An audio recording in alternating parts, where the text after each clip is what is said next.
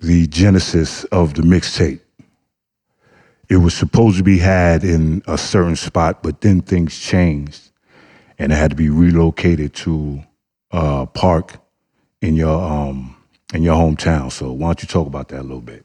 I remember being at Rucker Park, um, you know, regular day, and uh, I didn't realize what really happened until a couple years. So we're gonna go back to that that, that particular day, and uh, I saw Set Free. Now, mind you, I met Set Free uh, on the summer of '99.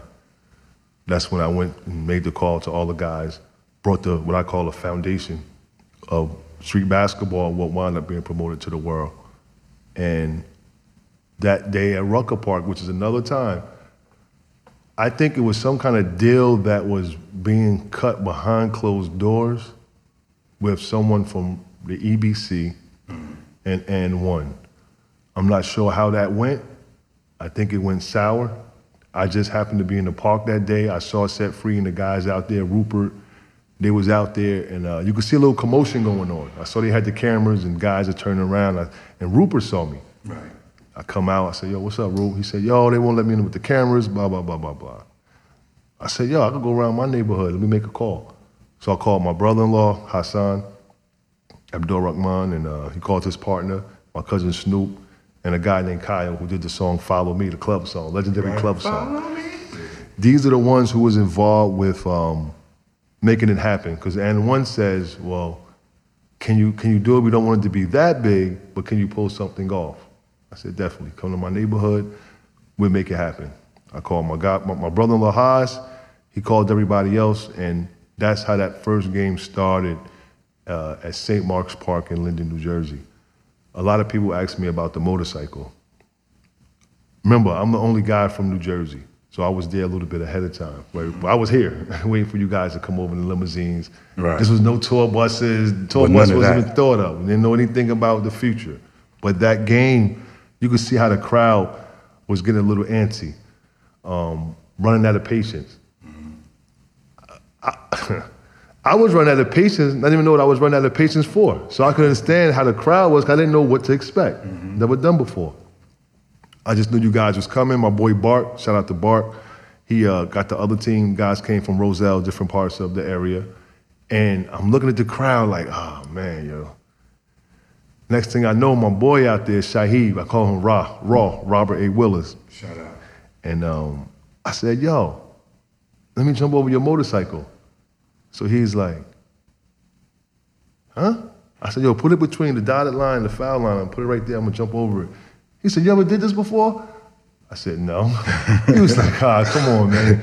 Yo, God was with us that day. You know, I cleared the motorcycle. By the time the crowd calmed down, the limousine's pulling up. Perfect timing. out. Perfect timing. Perfect timing. So that's why I say um, the artwork that we was able to uh, portray, what we was able to paint, portray, uh, is some very valuable artwork because it wasn't artwork that we had time to think about what we was going to draw. It was freehand. It was just all freehand, abstract and a- art. A, a lot of people really have no idea the the creativity that our guys had, man. Because a majority of people always thought, yeah, they rehearsed this, you know, they practiced this, it's choreographed. I can tell you, I've been on the court with these guys. I've played against these guys when we've gone international. So for us to play against each other and we all know each other's moves, you you can't you can't fake it because we're not going to let you make us look stupid. Even if you my man, I don't care. Just for the just for the crowd to get a ooh and a ah. No, I'm trying to bust your ass.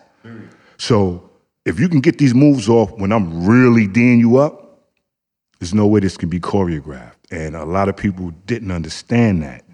And as the mixtapes went on, we kind of got away from that, but that was always our essence. You know, the the excitement came from the realness of the game, because when you play real basketball, anything can happen.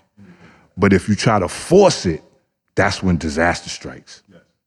When you try to make something happen, disaster's always going to strike.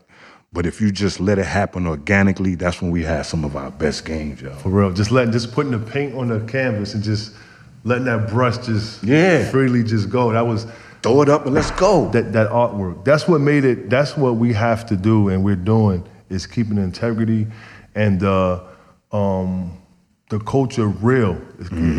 Once you taint it with something negative, it takes away. But we have to make sure we stay focused on the culture, the community.